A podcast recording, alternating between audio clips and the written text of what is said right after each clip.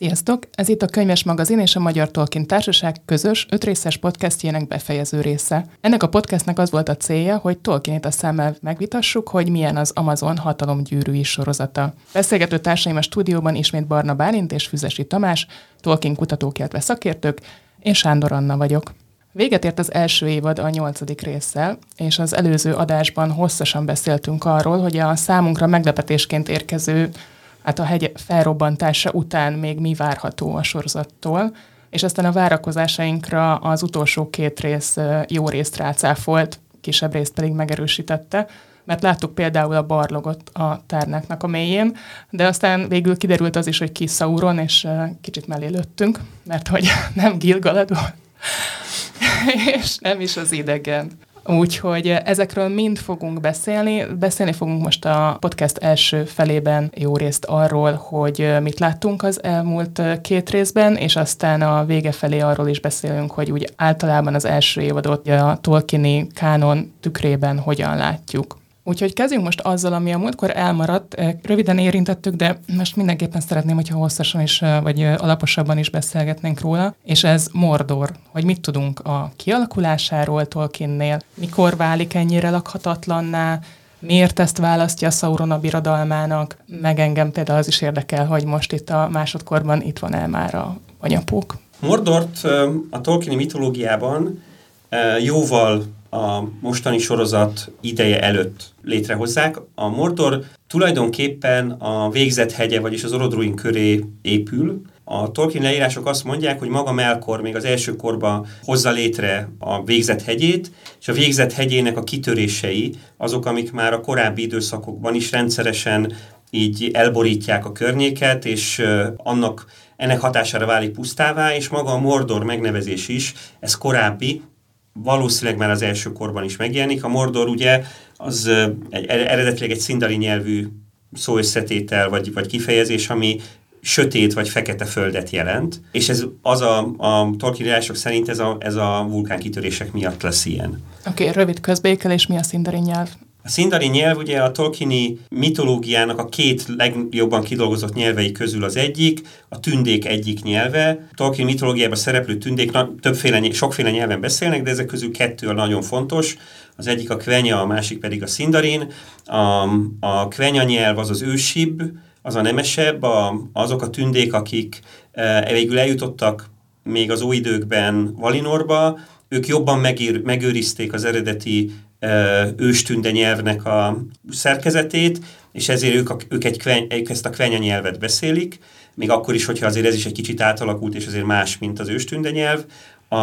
Azok a tündék viszont, akik nem jutottak el Valinorba, hanem ott maradtak Középföldén, sok-sok ezer éven keresztül éltek elkülönülten, elszeparáltan a 2 tünde csoport, ez a középföldi tündéknél jobban megváltozik az őstünde nyelv, egy másik irányt vesz a nyelvfejlődés, és az ő nyelvüket pedig szindarinnak nevezzük. Oké, erről még fogunk beszélni, mert kérdések is érkeztek sok, hogy szeretnék a hallgatóink, hogyha beszélnénk a nyelvekről, illetve azoknak a megjelenéséről és nem megjelenéséről a sorozatban, úgyhogy térjünk vissza Mordorhoz. Szóval Mordor már létezett, viszont az is igaz, hogy azon kívül, hogy valamikor az első korban valamilyen oknál fogva Melkor létrehozza, aztán nem nagyon csinál itt semmit, hiszen ugye az első korbeli történéseknek a 99,9% az jóval nyugatabbra, ugye Beleriandban játszódik. Valószínűleg a vulkán is kialudt, tehát ez nem volt folyamatos kitörések alatt, és valószínűleg a sok ezer év alatt, amíg a vulkán nem volt aktív, az alatt valószínűleg visszatért az élet erre a környékre, és valószínűleg ezáltal elfelejtődött, vagy a háttérbe szorult a Mordornak, mint kifejezésnek a használata. Azt is tudjuk, a következő dolog, ahol a mitológiában megjelenik, az az, hogy valamikor a másodkor első harmadának a végén, pont akkor, amikor Sauron ugye a bujkálása után először felbukkan, akkor keletre megy, és ide költözik Zorodruin mellé, és itt is neki az a fontos, azért használja ezt a dolgot, mert hogy ez sötétséget csinál, és a sötétség ugye az orkoknak, meg minden másnak megfelelő. De az nem teljesen tisztázott, hogy amikor először megjelenik ezen a tájon, már akkor elindítja a vulkánt, megtörténik ez a dolog, vagy csak ide költözik. Valamikor a másodkornak a közepén végleg letelepedik itt, és valójában a mi általunk ismert Mordornak az alapítása az ahhoz kötődik, hogy létrehozza a Barad-dûr erődjét vagy tornyát, ugye az ő legfontosabb a székhelyét, közvetlenül az Orodruin közelében, és valószínűleg elindítja a vulkánt.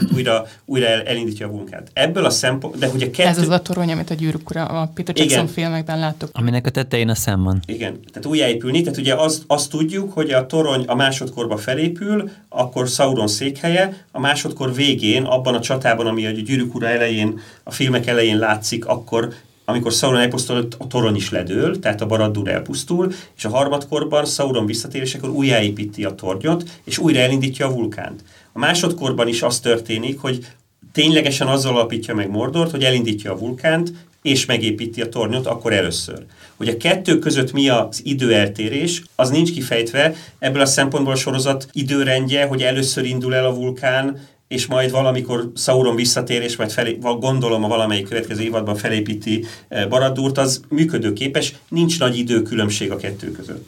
A másik kérdésre akkor válaszolnék én egyébként. A banyapókra kérdeztél rá, és a Gyűrűk Ura azt írja róla, hogy Sauron előtt megérkezett ide Mordorba, tehát ott kéne lennie. Szerintem ez egy olyan zicser, amit a sorozat nem fog majd kihagyni a későbbi évadok során. Bár azért azt is leírja a Gyűrűk Ura, hogy Csavardi Samu az egyetlen, akinek sikerült kiszöknie a szállójából, tehát Frodónak az ő segítségével tulajdonképpen. Ezért, ha valamelyik szereplő így bele tévedne a csapdájába, és kiszabadulna, akkor az már szembe menne a kánonnal, de hát ez nyilván egy apró dolog, ami elhanyagolható. A vulkánok kapcsán még annyi érdekességet találtam a Silmarillokban, hogy a legtöbb szélsőséges erőt a világban azt Melkor hozta létre. Tehát nem csak az Orodruin tüzét, hanem a nagyon nagy fagyokat és a nagyon heves tüzeket a föld mélyén, azt általában Melkorhoz kötik. Még a Ainuk muzsikájában, ami a világ teremtéséről szól, ott is leírja, hogy ezekből a romboló erőkből aztán hogyan kerekedik valami szépség, ez a Tolkieni mitológiának az eszkatológiája. Persze Mordor kapcsán nem tudjuk, hogy abból lett később bármi szépség, de hát a negyed meg a későbbi korok történetét nem írta meg Tolkien. Akkor menjünk tovább itt a újra begyújtott kohók mentén, hogy ismét emlegették ezt a láthatatlan világot, ami kell ahhoz, hogy létrejöjjenek a gyűrűk. Erről kicsit még meséljetek, mert már szóba került korábban, de itt annyira szorosan összefonódik a Sauron és Celebrimbor együttműködése. Mi az, amit nem tudott Sauron megcsinálni korábban, mivel próbálkozott? Tehát mi ez az egész? A láthatatlan világ vagy láthatatlan birodalom, ez a Tolkien mitológiában egy relatíve fontos koncepció, bár azok közé tartozik, amit a Tolkien sosem fejt ki rendezetten, rendszeresen. Látszik, hogy valahol középpontban van, több helyen van rá hivatkozás, de még azokon a helyeken, ahol ugye a mágiáról, a Tolkien mitológiában felmerülő mágiáról is egy kicsit részletesebben ír, ott is kicsit homályosan fogalmaz. Amit ki lehet venni, az nagyjából a konszenzus, hogy a láthatatlan világ az valamilyen módon a Tolkien mitológiában ennek a világnak a kettősségét jelöli, hogy ennek van egy ilyen jól látható, a fizikai törvényeknek alárendelt és az általunk mondjuk valóságnak gondolt vetülete, és van egy mögöttes második világ. Ugye alapvetően adná magát, és Tolkien jól érezhetően néha úgy viszonyul ehhez, hogy a lélek, mint ugye az európai filozófiai meg vallási hagyományban ugye ennek a világ dualitásának az egyik eleme, ugye a fizikai anyag és a lélek, hogy valamilyen szempontból a láthatatlan világ ez a léleknek a birodalma, és egy csomó utalás van, ami erre utal, mert például Tolkien azt mondja, hogy az olvák és a kelvák, a növények és az állatok, azok nincsenek benne a láthatatlan világban, nekik ott nincs helyük. Az embereknek, a tündéknek, a valáknak, a majáknak van közük a láthatatlan világhoz. Ez azt jelenti, hogy valószínűleg, mivel csak nekik van lelkük, ezt mutatja. De másik oldalról a láthatatlan világnak van egy ilyen mágikus része, tehát hogy egy csomó mágia, vagy hát ilyen, ugye már majd erről is egy pár szót ejtsünk, hogy is működik a mágia a Tolkieni világban. Tehát a mágiának valamilyen módon a tere, és vannak olyan utalások, amik azt mutatják, hogy ezért ez nem egyszerűen csak a lélekről szól, tehát nem egyszerűen a léleknek a birodalma, mert például Tolkien nagyon intenzíven használja a láthatatlan világ koncepcióját a gyűrűlidérceknél, és azt mondja, hogy a gyűrűlidércek ugye sokkal inkább a láthatatlan világban vannak, és éppen, hogy csak egy kicsit vannak a látható világban, a valódi világban, viszont ezzel együtt azt mondja, hogy az a lidérceknek a teste, Tehát nem a lelke, a teste is a láthatatlan világban van. Tehát, hogy ez egy kicsit megfoghatatlan dolog, ami valahol kapcsolódik a léleknek és az anyagnak a kettősségéhez, de valahol a kettő között egy kicsit elmosódik a határ, és vannak dolgok, amiknek a Tolkien ilyen fizikai tulajdonságot is rendel, és az a láthatatlan világhoz tartozik. Tehát, hogy valahogy átlógnak egymásba. És egyébként egy csomó mágia, például amit Sauron használ, a nekromancia, a halálmágia, meg amit ugye még Melkor is használ, azok is a láthatatlan világot idézik, úgyhogy itt ez van. A gyűrűhöz, hogy mennyi köze van, vagy hogy van köze, erről Tolkien nem ír soha.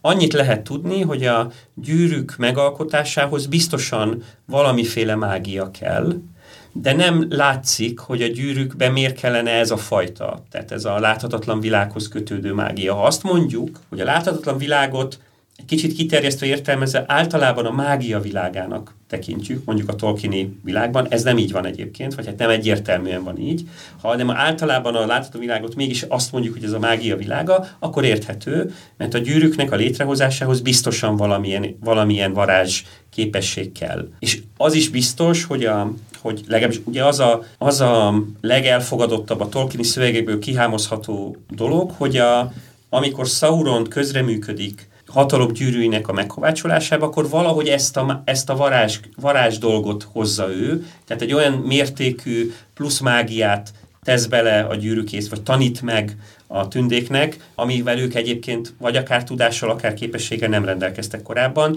de ez nincs pontosan kifejtve. Tehát, hogy az, hogy pontosan milyen mágia kell a gyűrűkhöz, és hogy ebből a szükséges mágiából mennyit és milyen részét adja Sauron, ez nem teljesen világos. Erre is vannak elméletek egyébként, de nem világos. Abból se lehet következtetni, hogy ugye amikor elveszíti a gyűrűjét Sauron, akkor tulajdonképpen a testi valóját is elveszíti, és többet nem is tud már megtestesülni. Nem? Nem. Az egy kicsit más konstrukció. Ugye a Sauronnak a gyűrűtől függetlenül is van egy másodteremtő képessége, és az ő másodteremtő képessége, vagyis ugye a Tolkieni mitológiában a másodteremtő képesség tulajdonképpen a mágia. Tehát ugye ez az a dolog, amit mi mágiaként azonosítunk. A mi részlet az nincs benne? A másodteremtő képességnek van egy olyan változata, ami ugye az emberektől a valákig tart, és a másodteremtésnek az alacsonyabb rendű változatai azok az alkotóművészeti, vagy általában a kreativitás, és ez a kreativitás megy át a nagyon nagy másodteremtő képességekkel rendelkező lényeknél abba, hogy őket már a természeti törvények sem érdeklik, és bármit, tehát az akaratukkal, a kreativitásukkal bármit létre tudnak hozni. A tündék állnak valahol a közepén, ők általában a másodteremtő képességükkel művészetet hoznak létre, de néha át tudják lépni a természeti törvények határait, és akkor de ezt nem tudatosan mágiával gyakorolják, hanem egyszer csak addig művészkednek, amíg már az egy kicsit több, mint amit a természeti törvények megengednének, és ez úgyhogy nekik ez tényleg igazából a művészet kiterjesztése. A majáknál, vagy különösen a valáknál, ott ez ennél sokkal durvább. Tehát, hogy az ő esetükben ez a mágikus képesség, ez már ott is mindig kreativitáshoz kötődik, legalábbis a pozitív használatnál, de ott ez már nem ennyire direkt. Van egy nagyon fontos aspektusa egyébként a gyűrűknek, ami ehhez kapcsolódhat, és megmagyarázza, hogy a láthatatlan világra miért van szükség. Ugye az elmúlást akarják valahogy megállítani mindegyik. Az egyik ugye a fizikait, a másik meg a körülöttük lévő világot akarja megőrizni, és tulajdonképpen a láthatatlan világban a dolgok nem semmisülnek meg, tehát míg a fizikai világ múlandó, megöregszik, meghal minden, addig a lelket nem lehet megölni. Tehát, hogy ez egy nagyon fix szabály a Tolkieni mitológiában, meg teológiában, hogy csak fizikailag tudják egymást megsemmisíteni, még a valák is. Tehát, hogy nem tudják teljesen elpusztítani a másikat. Egy kivétel tudom. Ugye az utolsó csatában. Ott meg fognak változni a dolgok, és valamit az egyetlen berak a rendszerbe, ami eddig nem volt. Tehát a láthatatlan világ azáltal, hogy kvázi változatlan, nem teljesen változatlan, de hogy nem romlatlan, vagy nem romlik, tehát nem romlandó. Ezáltal szerintem egy nagyon jó alap a hatalom gyűrűihez, mindegyikhez, mind a 20-hoz egyébként. A Gyűrűk Urában látjuk is, amikor Frodo átkerül a az egygyűrű hatására a lidérc világban, ami része ennek a láthatatlan világnak. Tehát tulajdonképpen nem láthatatlanságot ad, hanem átemeli ebbe a láthatatlan világba az illetőt fizikailag is, ami egy érdekes koncepció, de nyilván itt Sauron valamit megbolygatott, amit nem lett volna szabad. És nagyon érdekes a sorozatban, hogy nem csak a gyűrűket, hanem minden, ami Sauronhoz köthető tevékenység, az gyakorlatilag valamilyen szinten kapcsolódik a láthatatlan világhoz. Tehát akár a három alakra gondolunk, akik szembeszálltak a varázslóval, vagy a mágussal az utolsó epizódban, amikor kvázi elpusztulnak, vagy pillangokká válnak, akkor is olyan, mint egy pillanatra a láthatatlan világot idézné föl a külsejük. Lehet egyébként, hogy a véráldozatot követő kard is valamilyen módon kapcsolódhat a láthatatlan világhoz. Tehát, hogy Sauronnak minden egyes tevékenysége már az első évattól kezdve ide köthető, tehát ezt látszik, hogy tudatosan építették föl. Lehet, hogy egy kicsit nagyobb hangsúlyt kap és nagyobb szerepet, mint a tolkieni mitológiában a sorozaton belül, de ezt én nem tartom olyan nagy bajnak, mert legalább egy működőképes változtatás vagy ráerősítés. Én is így gondolom, attól, hogy Tolkien maga nem említi meg, de ő nem specifikálja igazából, hogy itt pontosan milyen mágia működik.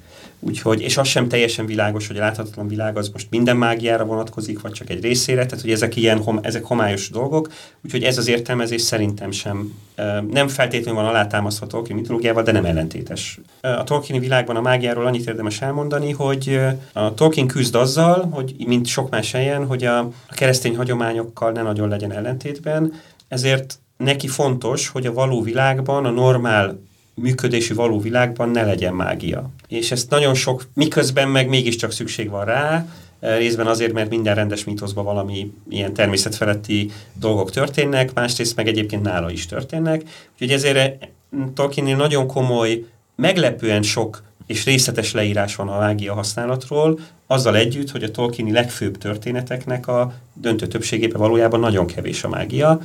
A Silmarillos verziókban is, bár ott egy kicsit több, a Gyűrűk urásban meg lényegesen kevesebb. Varázstárgyak vannak, tehát ilyenek vannak, de maga a konkrétan gyakorolt mágia, amikor valaki, nem tudom én, varázsigével, varázspálcával, mágusbottal, vagy bármi egyébben ténylegesen mágiát csinál, ilyen egészen ritka. Tehát egy kézen meg lehet számolni ezeket az eseményeket, ennek le van írva, és a leírás azt mondja, hogy a mágikus képességgel bizonyos lények rendelkeznek, és bizonyos lények nem.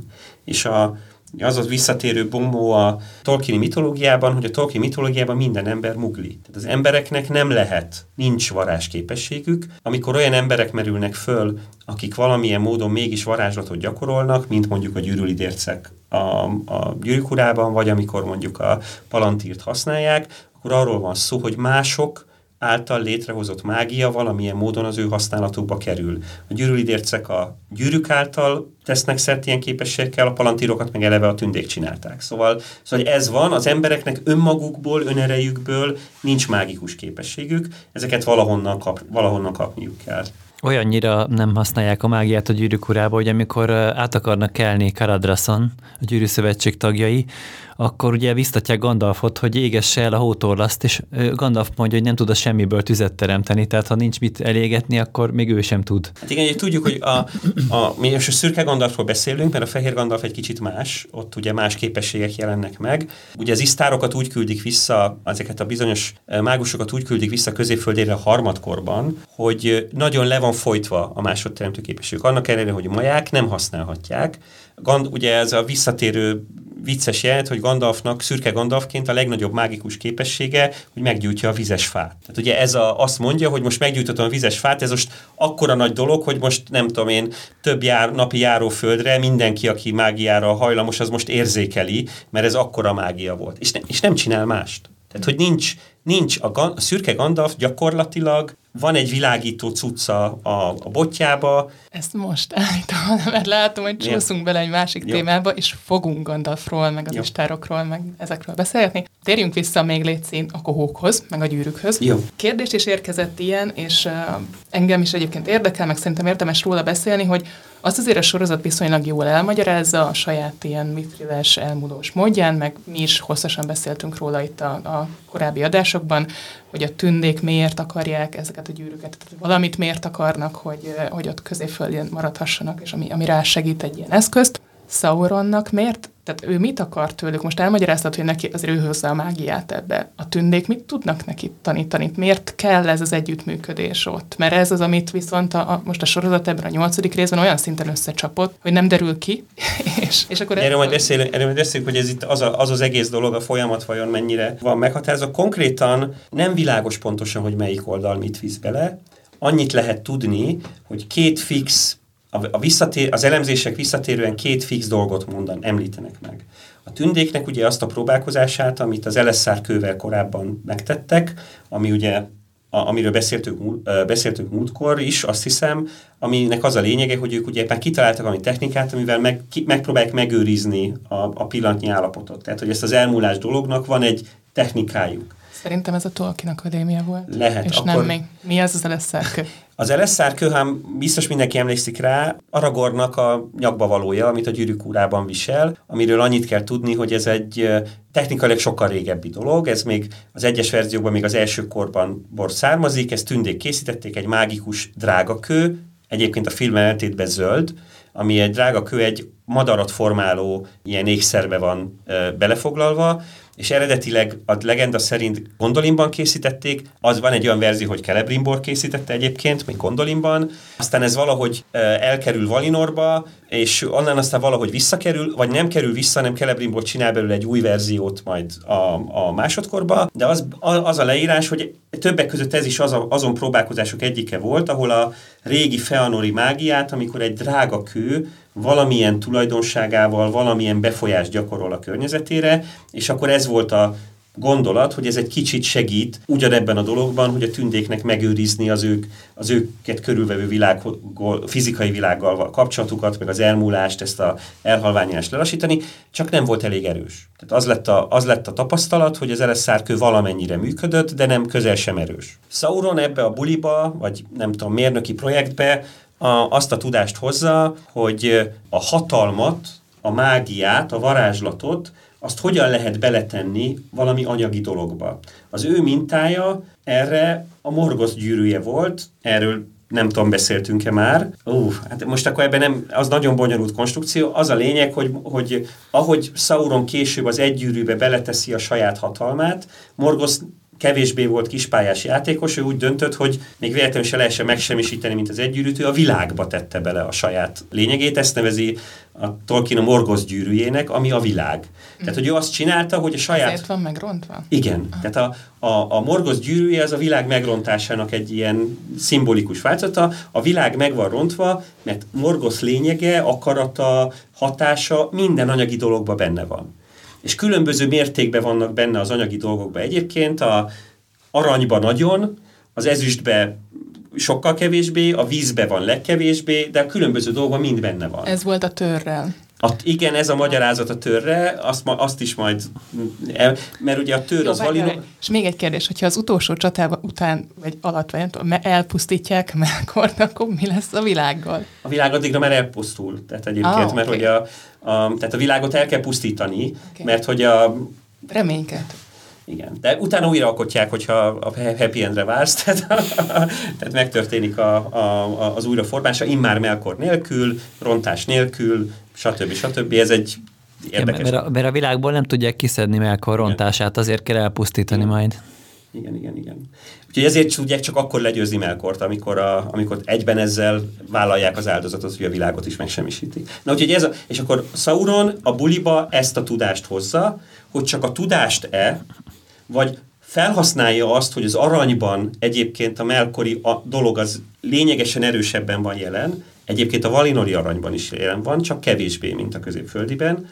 Ez nem teljesen végül, de valahol ez van. A célja vajon Sauronnak, hogy micsoda, az nem nagyon világ. Tehát azt nem írja le Tolkien, de azt leírja, hogy nem ennek kapcsán, mert ennek kapcsán nem mondja meg, hanem azt általában leírja, hogy a Tolkien mitológia negatív szereplői, amikor mágiát gyakorolnak, mindig a saját hatalmukat akarják növelni. Tehát, hogy az a mágia gyakorlás, az mindig arról szól, hogy a saját hatalmuk valamilyen módon tovább növekedjék. Úgyhogy valószínűleg Sauron azért, egyik verzió szerint azért jött ide, hogy megtanuljon még fincsi technikákat a tündéktől, és olyan eszközök, olyan tudás birtokába jusson, ami ami őt majd még nagyobb hatalomra segít, és valójában ez történik, hiszen a tündékkel közös projekt tudását felhasználva hozza létre az egy gyűrűt, amiről tudjuk, hogy borzasztóan felerősíti az ő hatalmát. Tehát nem egyszerűen csak belekerül a hatalma a gyűrűbe, hanem fel is erősödik. Egy fontos dolog még, bocsánat, a mágia kapcsán, hogy ez a másodteremtő hatalom, ez egy véges dolog, és minél többet használnak föl nagy tartós dolgokra, tehát nem csak egy fényvillanásra, hanem valamit megváltoztatnak a világban, annyiban fogy. Most a gyűrűnek mindenképp van egy olyan tulajdonsága, hogy azáltal, hogy Sauron belerakta hatalma egy részét, az sose fogy el. Tehát az bármikor újra és újra felhasználhatja, és emellett még fel is erősíti. A Noldekkal való közös munkában például az belejátszott, hogy ők, ha jól tudom, Aulétól tanultak, és hogy esetleg megtanulhat tőlük olyan kovács mesterségbeli fortéjokat. Az az igazság, hogy Sauron is eredetileg Aulétől tanult. Aulénak volt a szolgája, mielőtt átállt volna a sötét oldalra, hogy Star Wars-osan fogalmazzak. Tehát Melkor annak idején Aulé mellől hozta el egyes Tolkieni jegyzetek alapján Mairon nevű maját, akiből Sauron lett később, vagy kegyetlen Gorthaur. Úgyhogy ezen a téren szerintem új tudást a tündék nem tudtak mutatni neki. A nagyon speciálisan tünde dolgokat tudta eltanulni tőlük valószínűleg. Igen, tehát ugye azt tudjuk, hogy a tünde ékszerkovácsok olyan tudásnak is a birtokában voltak, amiketnek még a valák sem. Hiszen azt tudjuk, hogy amikor Fëanor megalkotja a Silmarilt, akkor arra maguk a valák is azt mondják, hogy ezt ők nem tudták volna megcsinálni. Tehát ugye a Fëanor az egyetlen, ismert módon, aki átlépte a tünde másodteremtésnek vagy mágiának a határait, és tulajdonképpen a valákkal került egy szintbe, hogyha még csak egy ilyen három ilyen aprócska tárgy erejéig, de az különleges. És ugye Celebrimbor, és ugye erről beszéltünk, azért fontos Fëanor kalapácsa, meg ilyenek, mert hogy Celebrimbor ezt a Fëanori hagyományt követi, és nyugodtan feltételezhetjük, hogy a eregioni tündekovácsok, ez az ékszerkészítők rendje, ez valamilyen módon birtokolja ezt a tudást. Tehát, hogy van olyan technikai tudásuk, ami mágiával vagy természetfeletti képességekkel összekötődik, és valamilyen módon ehhez a ékszerkészítéshez kapcsolódik. Ne felejtsük el, a sorozatban is a három égkő az hamarabb van kész, mint hogy aztán a három gyűrűt megcsinálják. És a három égkő az része a három gyűrű mágiájának egyébként, nyilván önmagukban nem működik. Tehát, hogy valószínűleg arról van szó, hogy mint az Elessar kőnél, hogy ott is először az égkő volt, és az Elessar kőnél a maga a foglalat, az úgy tűnik nem tudott csinálni semmit, de a kő az akkor is egy égkő volt.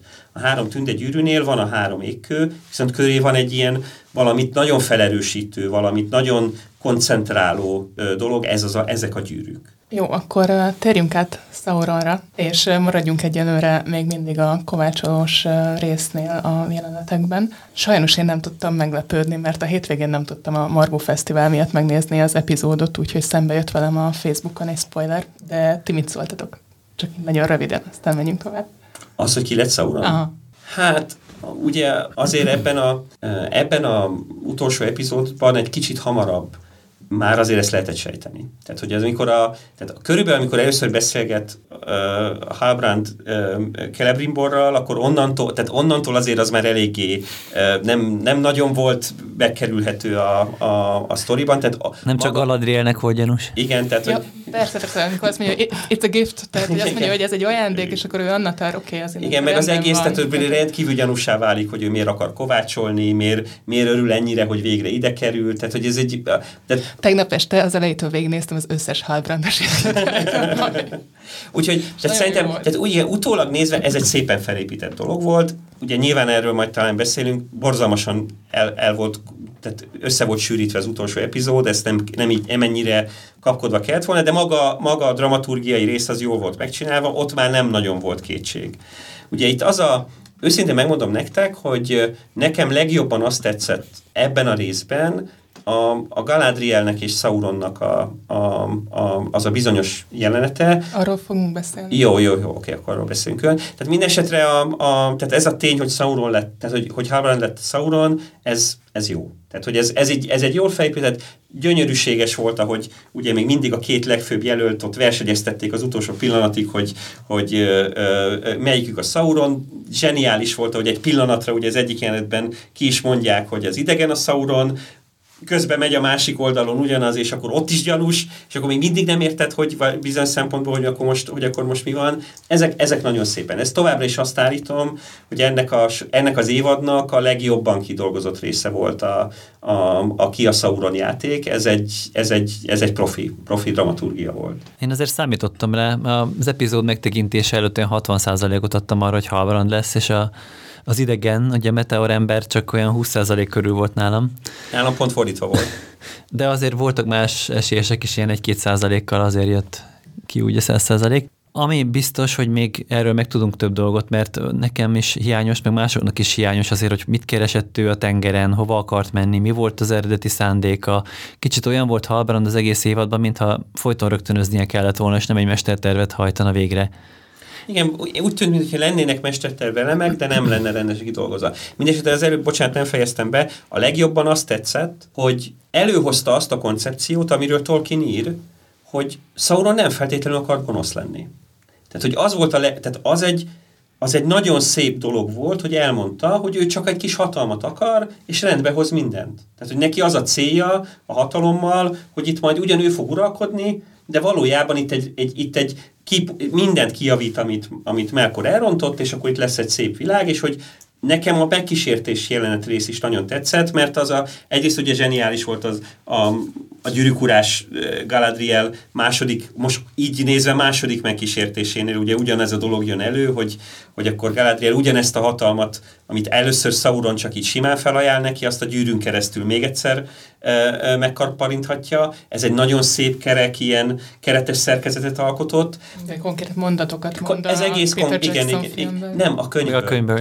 Igen. Ez a fundamentumos, igen. Ez az egész, ez a könyvből van, nagyon-nagyon, tehát nagyon szépen ugyanazt előhozza, nagyon jó ez a rész, és egyébként szerintem az is jó, hogy azért ebben a formában ez még egy ilyen büszke Tünde hercegnő oldaláról is, ez valódi megkísértés.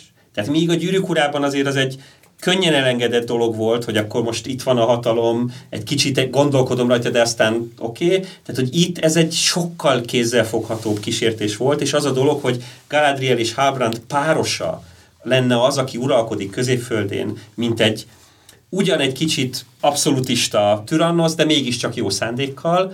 Ez egy nagyon jó dolog, és ez nem mond ellent a Tolkien mitológiának. Tolkien maga is ír arról, hogy mintha Sauronba lett volna egy ilyen valódi szándék, hogy valahogy akkor ebbe a dologba beszáll. Igen, ezt akarom megkérdezni itt a mesterterv kapcsán, hogy nekem az nem világos, vagy lehet, hogy ez akkor valószínűleg tudatos is, hogy egyfelől ott van ez a Halbrand, aki folyamatosan arról beszél, hogy ő csak nyugalmat akar, hagyják már őt békén, nem akar hatalmat, nem akar király lenni, nagyon sokszor visszautasítja Galadrielt, és utána pedig előveszi ezt a bűnbánó arcot, hogy ő igazából megbánta, ezt maga mögött hagyta, új lapot szeretne kezdeni, régen rosszat csinál, de most már nem akar.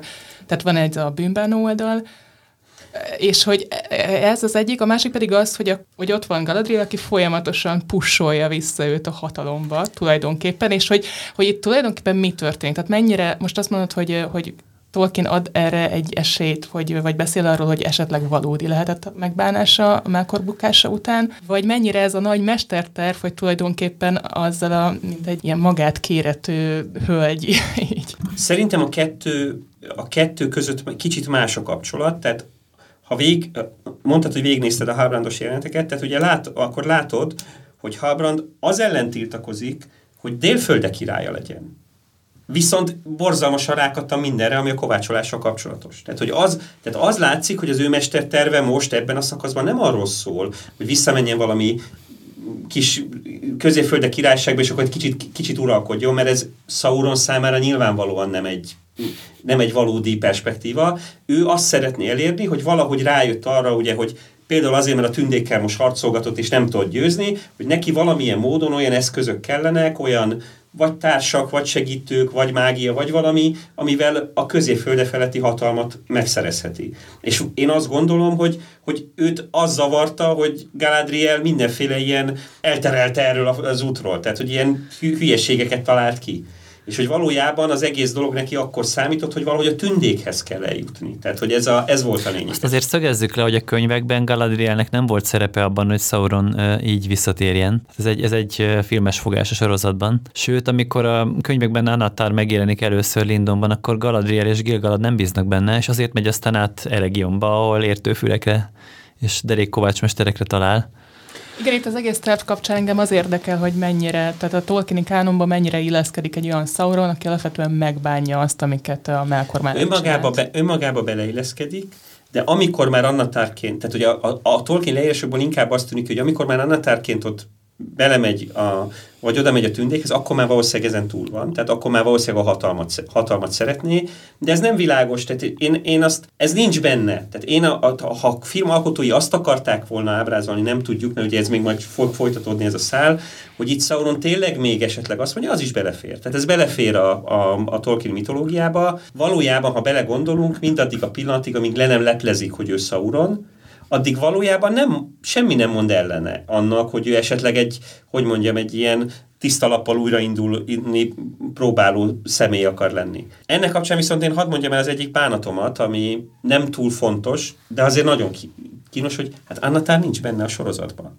Még. Hát, de ugye akkor meg az a probléma, hogy ugye a Tolkieni mitológiában, vagy a Tolkien leírásokban a gyűrű készítésnek egy jól meghatározott sorrendje van. Először jön Anatár, együtt csinálnak 16 gyűrűt. Sőt, előbb kis gyűrűkkel kísérleteznek, mielőtt belekezdenének a nagy gyűrűkbe. Igen, tehát vannak kisebb gyűrűk, amiknek neve sincs, aztán csinálnak 16 darab komoly gyűrűt, utána szétválnak, és a 3 gyűrűnek az megalkotásában Tolkien külön hangsúlyozza 5-ször, hogy a 3 gyűrű megalkotásában Sauron semmilyen módon nem vett részt. Mondjuk itt sem egyébként, néhány ötletet adott, de ugye közvetlenül valójában ő nem avatkozott bele. Itt az a mondás, hogy még mágiát sem nagyon adott, csak ilyen technikai tanácsokat, de ez akkor is valamit felborít. Tehát, hogy nincs Anatár, vagy később lesz, nincs 16 gyűrű, ami fura volna, mert hogy azért valahogy annak elő kell állnia.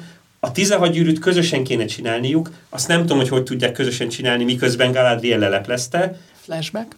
A második évad elején? Nem hiszem. Inkább az lehet, hogy Galadriel lehet, hogy innentől kezdve ő már tudja, hogy ő Sauron, de nem hisznek neki. Tehát én erre tippelek, hogy Celebrimborék nem fogják elhinni, hogy valójában a Halbrand Sauron volt, és valahogy visszavászkodik majd Sauron Anatár képében Celebrimborékhoz úgy, hogy már nincs ott Galadriel, mert egyébként tudjuk, hogy Galadriel is hagyja Eregion többek között azért, mert nem ért egyet azzal, hogy itt Sauronnal jóba vannak. És akkor még megcsinálják a 16 gyűrűt, és akkor csak felcserélődik a sorrend, amit nem értem, hogy miért. Tehát, hogy igazából ez a... Jó, de a sorozat, mint hogyha utalna arra az Elrond a végén, ott, amikor egy sokat néznek és mosolyognak egymásra, és ott fogja a kezében azt a leszármazás papírot, vagy mit. Igen, tehát, hogy Galadriel nem árulja el, hogy Sauron volt Halbrand. Nem, de ott nincs, mert megnézni, mint ha Elrond tudná. És Elrond rájön, hogy valami nem stimmel Halbrandra, és Galadriel tudja, és nem árulja el, és ez majd éket ver közéjük valószínűleg. Igen. Ez egy lehetőség. Hogy a alkotók azok azt mondták, hogy Sauron számukra egy ilyen hatalomjunkie. Tehát, hogy ők ezt akarják majd aztán ábrázolni. Ez működik. Tehát azt tudjuk, hogy később Sauron ez lesz, és teljesen helyes, hogyha így ábrázolják, mert valójában ez a legfőbb motivációja, Tolkien szerint is, de nekem nagyon tetszik, hogy egy pillanatra felvillantották. Pont mint Tolkien, mert egyébként Tolkien is összesen 2,5 vagy 3 mondatot ír erről, hogy esetleg a Sauronnak a másodkor elején, mintha lett volna egy ilyen kis intenciója, hogy hát ha valamit lett, de aztán ez... Sőt, mintha pont Gandalf vagy Elrond mondaná a tanácsban. Igen. Tehát, hogy még csak súlya is van ezeknek a mondatoknak. De szerintem mind a könyvben, mind a sorozatban jól működik a kettős értelmezés, hogy lehet őszintének is felfogni Sauront, meg nem is. Igen, és mind a kettővel működik az egész történet. Igen, ez jó. Nagyon szép volt, ez tetszik. Igen. Na és akkor menjünk rá erre a megkísértési jelenetre, mert ez a Galadriel alakjához is nagyon sokat hozzátesz szerintem. Ugye ott is mondja már Sauronként, hogy akkor most így már meglátta az egyet, amikor eltűnt a torkáról Morgoth szorítása. Igen, ez egy gyönyörű pillanat volt, és már-már elhittem neki, hogy őszinte, amikor azt mondja, hogy ő most tényleg őszintén az egyhez akar visszatérni. És ebből a szempontból itt most Finrod alakját is jó használták a sorozatban, szerintem a megkísértés jelentben több értelme volt, mint az első részben. Ugye a fő gondolat volt, amit Galadriel fülébe sugott, hogy érintsd meg a sötétséget, mert akkor fogod megtudni, hogy melyik az igazi fény, és melyik csak a tükörképe. És ez most kapott egy teljesen új értelmezési réteget, és ettől lett jó. És igazából, bár nem olyan értelemben, ahogy Sauron szerette volna, Galadriel mégis másodszor is megérintette a sötétséget, szerintem azáltal, hogy pusolta egy kicsit a kovácsokat, hogy akkor csináljuk meg azokat a gyűrűket, és nem mondom el, hogy Sauron besegített, és itt volt közöttünk. Tehát nagyon érdekes, ahogy próbálják árnyolni nem csak a negatív szereplőket, hanem a pozitív szereplőket is ilyen árnyoldalakkal. Igen, ez jó. Mondjuk Galadriel minden csak nem pozitív szereplő, vagy egyértelműen pozitív szereplő ebben a sorozatban, tehát kezdettől fogva ez a megszállottsága is elég... Igen, egy kicsit egyoldalú, de valójában, ha belegondolunk, a tündéknek általában Tolkiennél van egy ilyen egyoldalúság, hiszen nekik egészen konkrétan az a funkciójuk, hogy azért jönnek a világba, hogy az általuk teremtett szépséggel, meg kreativitással ellene mondjanak a gonosznak. Tehát nekik ez azért, tehát hogy önmagában az, hogy egy tündé megszállottan nem akar más, mint elpusztítani gonoszt, az a faji sajátosságuk. Ők ebben különböznek az embertől, és ezért van az, hogy általában azt lehet mondani, hogy a tündék nem állnak át a másik oldalra. Ettől még lehet árnyaltak, tehát vannak nagyon csúnya, nem szép, önző, stb. Tündék, de azok nem abban az értelemben vannak, hogy bármilyen módon az ellenség szolgálatába állnának. Tehát a legcsúnyában viselkedő Feanor fiak sem lesznek Morgoth szolgái. Morgoth szolgái azok lesznek, akiket elkapnak, megkínoznak és konkrétan áttérítenek. Belső intencióból a tündék legfeljebb egymást. Azért van egy-két... Tehát Eol és Maeglinnek a szerepe azért kicsit árnyalja ezt a képet a Silmarillokban, de alapvetően egyetértek. Eol sem lesz Morgoth szolgája. Nem, de hogy érted? Igen, de erre mondom, hogy tehát van olyan, hogy a tündék rossz arcok, és ez a rossz arcúság, ez a mi emberi moralitásunk szempontjából már lehet a sötét oldal, de ugye Tolkiennel a moralitás az nagyon egyszerűen arról szól, hogy Eru vagy Morgoth. Tehát, hogy és ebben a kicsit vallásos megközelítésű moralitás dologban a tündék nem tudnak Morgoth mellé állni önmaguktól, tehát belső Igen, csak itt van egy olyan fogalom, amit be kell vezetni, szerintem még nem volt a podcastben, a homály. Tehát, hogy Morgoth nem csak fizikailag gonosz, hanem a homályon keresztül az ereje végig jelen van. Ez kicsit a Morgoth gyűrűihez kapcsolja vissza, amit beszéltünk az előbb.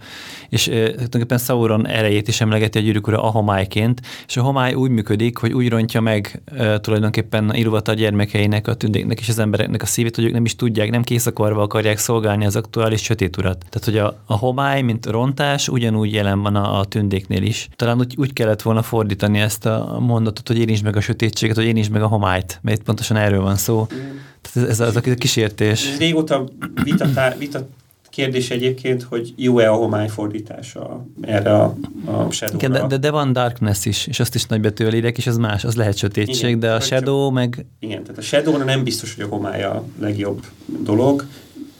Ugye ez a Gyűrűk ura fordításában lett így, és az egyetlen Gyűrűk ura fordítás felülvizsgálatnál sem mertük ezt kijavítani, mert nem volt elég indok arra, hogy kicseréljük, de valójában egy kicsit a magyarban a homály azért az más, mint a Shadow. Igen, az árnyakat meg, a kisbetűs Shadow-t meg másra használja Tolkien, azért nem lehet azt használni. Nekem tetszik a homály egyébként. Nagyon egyedi íze van. Annyit szerettem volna elmondani a Galadriel kapcsán, hogy a podcast elején meg az évad elején akkor beszéltem arról, hogy megbeszélgettünk erről, hogy a Galadriel alakjának ezt a harcias Amazon oldalát domborította ki a sorozat ebben az évadban, és hogy kíváncsiak vagyunk arra, hogy hogyan lesz belőle az a nagyon bölcs, nagyon érett, megfontolt, elképesztően hatalmas uralkodó nő, akit aztán már a harmadkorban látunk Gyűrűk urában, és hogy ennek a személyiségfejlődésnek is egy nagyon szép pillanatának látom ezt a megkísértés jelenetet, nem csak azért az összekötések miatt, ami majd később a gyűrűvel megtörténik, hanem mert nagyon szépen felépítik a megkísértés szintjeit, tényleg ezt a személyeset, akkor a morálisat, és a végén a félelmet, meg a szégyent, mert hiszen, hogyha ő hozta be Sauront a tündék közé, akkor az lejárt kiáratta magát, és a bármiféle bizalomnak az elvesztésének az összeomlása, a büszkeségnek a szétrepedezése, az, hogy mennyit lehet elérni erővel és stratégiai politizálással, és mennyit mondjuk bölcsességgel, tehát hogy ezekben mind, hogyha látnánk itt egy ilyen átkattanást, egy ilyen fordulatnak a lehetőségét ebben a jelenet sorban, és ezt nagyon jól elkapták. Kíváncsi vagyok, hogy fog változni Galadriel személyisége.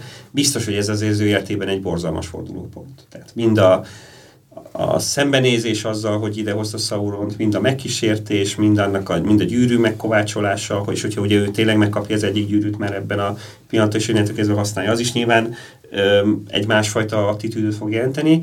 Tehát ez egy jó tovább lépés lehet Galadriel számára.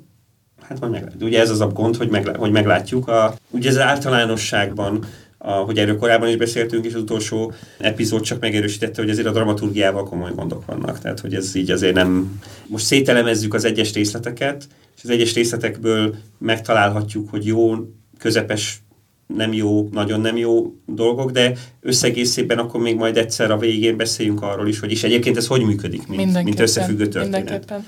Viszont akkor még mielőtt az áttekintésre átlépnénk, szeretném, hogyha beszélnénk az idegenről, aki vagy Gandalf, vagy egy kék mágus, vagy kicsoda szerintetek, és egyáltalán az istárokról mit tudunk ebben az időszakban. Azt hiszem, egy kicsit érintettük már a korábbi podcastekben, hogy az istárok ugye az 5 mágus, akik eredetileg maják voltak, és középföldére küldték őket. Egy pár mondatban azért összefoglalom, ha valaki nem hallotta volna ezt az adást. Tehát ők kvázi Sauron rendjébe vagy fajába, hogy mondjam, tehát ők is maják tartoznak, és őket a valák azért küldték középföldére, hogy segítsék középfölde szabad népeit Sauronnal szemben.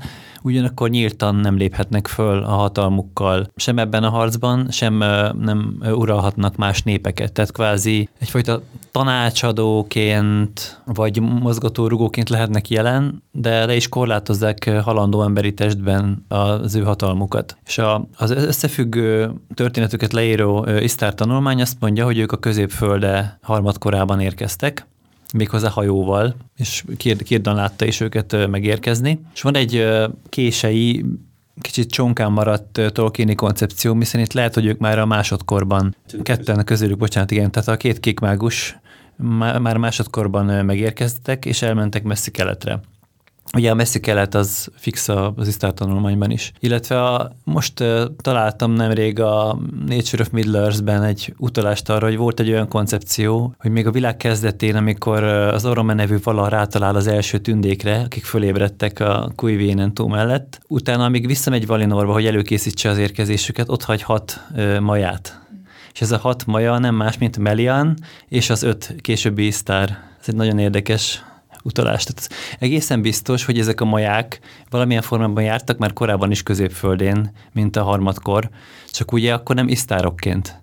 Tehát nem abba a Gandalf, Saruman, Radagast, stb. Alakban. Ugye Gandalfról, pontosabban Olorinról konkrétan leírják, hogy ő többször járt, még alapvetően nem látható testetlen szellemként középföldén, és hát ő többek közben akkor is azért az volt a dolga, hogy itt ilyen erőt, kitartást, stb. Sugalljon, vagy adjon az embereknek láthatatlanul. Tehát akkor még nem egy ilyen mágus formája. Tehát igen, tudjuk, hogy voltak. Az is egy lehetőség, ugye erről korábban is beszéltünk, hogy az, hogy az isztárok abban az ötös formában és abban az alakban Tolkien leírás szerint mondjuk a harmadkorban érkeznek, attól még egyébként ugyanezek az isztárok még jöhettek a másodkorban is, tehát hogy ezt tételesen nem zárja ki csak akkor vissza kell menniük. Tehát hogy akkor az azt jelenti, hogy akkor ha a 2 kék mágusnál van ez a lehetőség, hogy esetleg erre a Tolkieni rövid kis jegyzetszerű kiegészítésre hivatkozva azt mondjuk, hogy ők megérkeztek már a másodkorban, és csak a másik 3 jön a harmadkorban, de ha mégsem a 2 kék mágus közül az egyik az idegen, hanem amire sok jel utal, hanem Gandalf, akkor, vagyis Olorin, ugye most még nem Gandalf néven fut semmiképpen, akkor az is egy opció, hogy ő itt tevékenykedik a másodkorban Sauron ellen, majd visszahúz Valinorba, és majd a harmadkorban megint elküldik, amikor megint felbukkan Sauron. Tehát, hogy ez is egy lehetőség. Illetve a Isztár tanulmány megemlíti, van egy ilyen mondat benne, hogy nem biztos, hogy csak 5 voltak, de 5 voltak a vezetőik. Tehát hogy lehet, hogy voltak kisebb isztárok, akik velük tartottak, de erről semmi bővebbet nem mond. Tehát ez a félmondat van összvisz Tolkiennál. Itt még az adás előtt beszélgettünk egy kicsit, és akkor előjött az is, hogy mekkora hatalmat használ ez az isztár itt a 3 nő ellen. Ugye igen, tehát ugye akkor még kicsit arról beszéljünk, hogy most Bálint nagyon amellett érvel, egyébként jogos, erős érvekkel, majd talán még mond még erről valamit, hogy miért az a legerősebb tipp még mindig, vagy az egyik erős tipp, hogy, ez mégse, hogy ezek a kék mágus egyike. Nem állítom, hogy a legerősebb, de még mindig komoly esély van rá, hogy a igen. Két mágus egyike, majd elmondom. Ugye a másik oldal, ami azért sokkal triviálisabb, hogy ő a későbbi Gandalf, vagyis Olorin, ezt ugye leginkább az támasztja alá, hogy az epizód végén ugye az utolsó jelenetek, amik az idegennel vannak, azokban a viselkedése, a hanghordozása az ilyen nagyon a későbbi Gandalfra utal, plusz van egy egészen konkrét idézet, amikor ugyanazt mondja, szó szerint ugyanazt mondja, mint amit majd Gandalf fog mondani a Gyűrűk Urában, ugye arról, hogy ha nem tudod az irányt, akkor alapvetően hallgass az orrodra, vagy mert hogy ahonnan tisztább illatok jönnek, akkor igen, az egy jó. Ugye ezt Móriában mondja Gandalf, amikor annál a 3-as kereszteződésnél órákig gondolkodik, hogy merre kell tovább menni. Úgyhogy ezek azért elég erős utalások erre, igen. De láttunk már ilyent. Tehát ugye ez az egész félrevezetés, hogy kis Sauron, akkor ez most, az már megvan, de akkor még mindig nem tudjuk, hogy ki az idegen, tehát ez folytatódni fog. Itt is simán el tudom képzelni ezekről az alkotókról, hogy lopnak, csalnak, hazudnak, és bármit beletesznek, hogy megtévesszenek a dologba, és behazudják Gandalfot, miközben valamelyik két kékmágus közül, és a fordítottját is, hogy szándékosan tesznek bele olyan elemeket, amik a kékmágusokra utalnak, és közben meg mégiscsak Olorin lesz a megoldás. De szerintem Bálint akkor mondd el, hogy mik a legfőbb érvek a kékmágus elméletre. Még annyival kiegészítelek, hogy még a mágus párba is, ami zajlott közöttük, az is felidézte a Jackson filmeknek a Gandalf-Saruman párbaját. Igen, csak igen, és ugye külsőségekben. És ugye ugyanazt a hibát követik el. Igen. Tehát a Tolkieni mitológiában nagyon hangsúlyozottan az a mondás, hogy az 5 mágusnak alapértelmezetten nincs erős mágikus képessége, ami furán hangzik, akkor miért nevezik őket mágusnak, de nincs. Tehát, hogy őket szándékosan ugye ők nekik maja formájukban, az eredeti maja alakjukban erős mágikus képességük van, másodjelentő képességük, de direkt emberképében küldik őket, és ez nem csak annyit jelent, hogy embernek néznek ki, hanem így le van folytva a mágikus képességük, és itt nem nagyon mágiázhatnak, mert ugye az valák attól tartottak, Sarumánt látva teljes joggal, hogy majd ide küldenek ilyen nagyhatalmú majákat, és ennek nem az lesz az eredménye, hogy legyőzik Sauront, hanem lesz 6 Sauron a középföldén, ezért volt lefolytva az ő képességük, hogy nehogy már itt átvegyék a hatalmat, és ők legyek az uralkodók, mint kiderült, hogy Saruman ettől nagyon frusztrált, hogy ez így van, de ez a helyzet. És ezért van az, hogy már a Gyűrűk Urában is az egyik legkevésbé lórhű jelenet volt a két mágus összecsapás, egymást falhoz verik mágiák, mert hogy ilyen Tolkiennel nincs. Tehát, hogy ilyen nincs. És egyébként ebből következően akár Gandalf vagy Olorin az idegen, akár a két kék mágus, ha ők isztár alak, tehát ha ő egy isztár, és isztár formában jelenik meg, akkor nem lehetnek ilyen képességei. Mert hogy az isztároknak nincs ilyen. De ha az lesz a megoldás, hogy ő nem az 5 isztár, hanem akár Olorin csak egy korábbi változatban, akkor lehet, mert hogy egyébként amikor Gandalfból fehér Gandalf lesz, akkor felerősítik ezt a képességét, tehát akkor a szürke Gandalfhoz képest sokkal erősebb visszaküldik, és máshogy. Tehát, hogy ugye fehér Gandalf az egy másik karakter, mint szürke Gandalf. Tehát, hogy ugyanaz a lélek, ugyanaz a maja van mögötte, de ez a fizikai megvalósítása az már nem ugyanaz, mint a szürke Gandalf volt. Szerintem naposzat sorolhatnánk azt, hogy milyen érvek szólnak amellett, hogy ez Gandalf, ezekkel egyetértek. Csak akkor nézzük meg azt, hogy mi az, ami ez ellen megy, mert ez szerintem sokkal érdekesebb. Nagy részt egyébként a lore-ra, tehát a Tolkieni kánonra alapozva, ugye tudjuk, hogy Gandalf, ő az egyetlen, vagy nem lehet, hogy a Radagast sem, de ő biztosan nem járt keleten, ő kijelenti. Tehát ő járt északon, nyugaton, délen, nagyon sokféle népnél, nagyon sok neve van, és amikor ezeket a neveket felsorolja, akkor mondja, hogy keleten pedig nem járok. Tehát elég valószínű, hogy Vadonföldtől keletebbre nem megy, és itt meg pont Rúnba készülnek ugye Norival. Ez az egyik. A másik, ami nekem nagyon szöget ütött a fejembe, hogy a 3 misztikus azt mondja, hogy ez nem ő, hanem ez a másik, ez az isztár.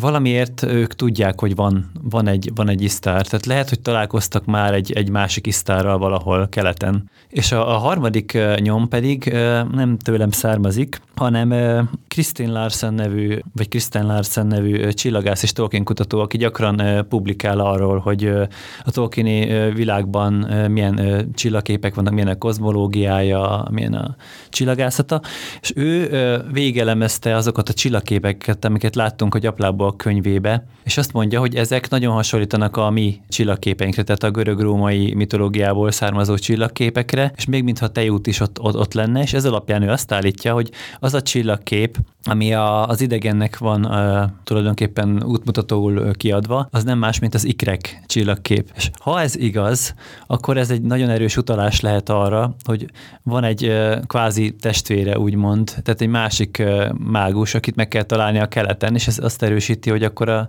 két kék mágus egyike lehet. Ennek ellenére persze még mindig a Gandalf elméletet látom én is a legerősebbnek, már csak azért is, mert ugye ez a hatalom gyűrűiről szóló sorozat, és itt a gyűrű hordozókat kell bemutatni, és Gandalf gyűrű hordozó lesz, tehát ilyen módon kapcsolható majd a történethez később, mikor nem is úgy, ahogy kellene a könyves kánon szerint. Igen, csak ugye a könyves kánonban az, hogy Olorin valamilyen formában még eljöjjön a másodkorba, az még valahogy belepréselhető.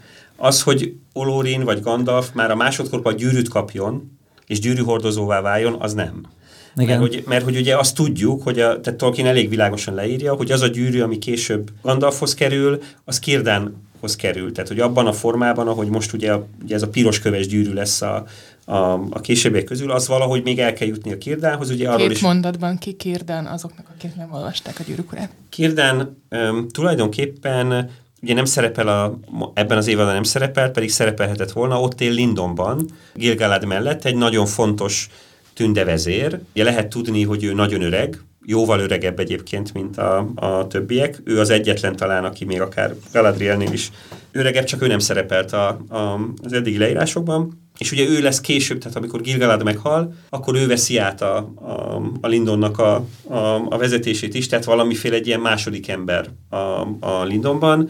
És ugye arról híres, hogy ő a hajókészítő. Tehát ő az, akinek a hajói képesek arra, hogy eljussanak Valinorba. Tehát hogy ez az ő nagy képessége, kezdettől fogva, tehát az első korban is szerepel már, és az első korban is egy ilyen Beleriand nyugati részén egy ilyen menedéket üzemeltet, ahonnan, és ilyen hajókat is készít, és akkor ő ugye, mivel már a szárazföldet teljesen lassan elfoglalja Melkor, akkor még a tengeren még valamennyire tündéknek van lehetőség, és a Círdan ezt a csapatot vezeti. Tehát ő egy ilyen hajós tengerész. És ugye azt tudni még róla, hogy ő lesz az, aki majd az utolsó hajót is meg kell, hogy várja, és azzal távozik majd el. Láttuk egyébként a Peter Jackson filmekben, ő az, aki ugye a három gyűrűs jelenetben, prológusban szerepel, illetve a Király visszatér végén ott van a háttérben, szürkerévben. A sorozatkészítők már beígértek, hogy a második évadban szerepelni fog, úgyhogy biztosan számíthatunk rá. Igen, hát ugye ha igaz, hogy ugye már még Tolkien azt mondja, hogy amikor ugye Celebrimbor végül odaadja a három gyűrűt, mert ugye el kell küldeni a három gyűrűt Osztin-Edeinból, mert ugye támadni fog Sauron, akkor az egyik gyűrűt rögtön Círdan kapja. Ugye úgy fogalmaz, hogy két gyűrű megy Lindonba, és a két lindoni gyűrű közül az egyiket Gil-galad, a másikat pedig Círdan kapja. Hogyha itt nem térnek el a kánontól, akkor ez megmarad. Ugye eddig az volt, tehát az látszott eddig, hogy igazán nem térnek el a kánontól, csak legfeljebb kicsit megcsavarják. Tehát, hogy ez a dolog. Nem beszéltünk erről, de hadd ragadja meg az alkalmat, hogy a múltkor itt ki voltunk akadva a Mithrilnek az egész dolgán, egészen elegáns módon visszavezették a kánontól teljesen idegen, majd a Mithrilbe megfürdenek a tündék és meggyógyulnak dolgot, egy olyan dologra, hogy valami varázstárgyat kell készíteni, amiben elég egy kicsi Mithril, és akkor ez majd valahogy az egész így kisugárzódik a dologra, ami meg már teljesen beleillik a kánonba egyébként. Ugye erről beszéltünk múltkor, hogy a Mithrilnek valami ilyen szerepe van a Tolkiennál is. Tehát, hogy ez látszik, hogy időnként csavarnak egyet ezeken a dolgokon, de végső soron általában valahogy némi kerülőutakon visszaterelik a sztorit abba az állapotba, amit a kánon mond igazából. És hát ugye annyira, hogy a Galadriel gyűrűjében van Mithril, ezt Tolkien is leírja, ugye? Igen. Nem. Tehát a Galadriel gyűrűjéről biztosan tudjuk, hogy van Mithril, mert ezt Mithril gyűrűként is emlegetik néha. Igen. Tehát, hogy Valószínűleg Galadriel gyűrűjét túlnyomó részben mitréből van, a másik két gyűrűröt néha emlegetik, hogy arany meg ezüst, de ez nem, nyilván nem egyértelmű.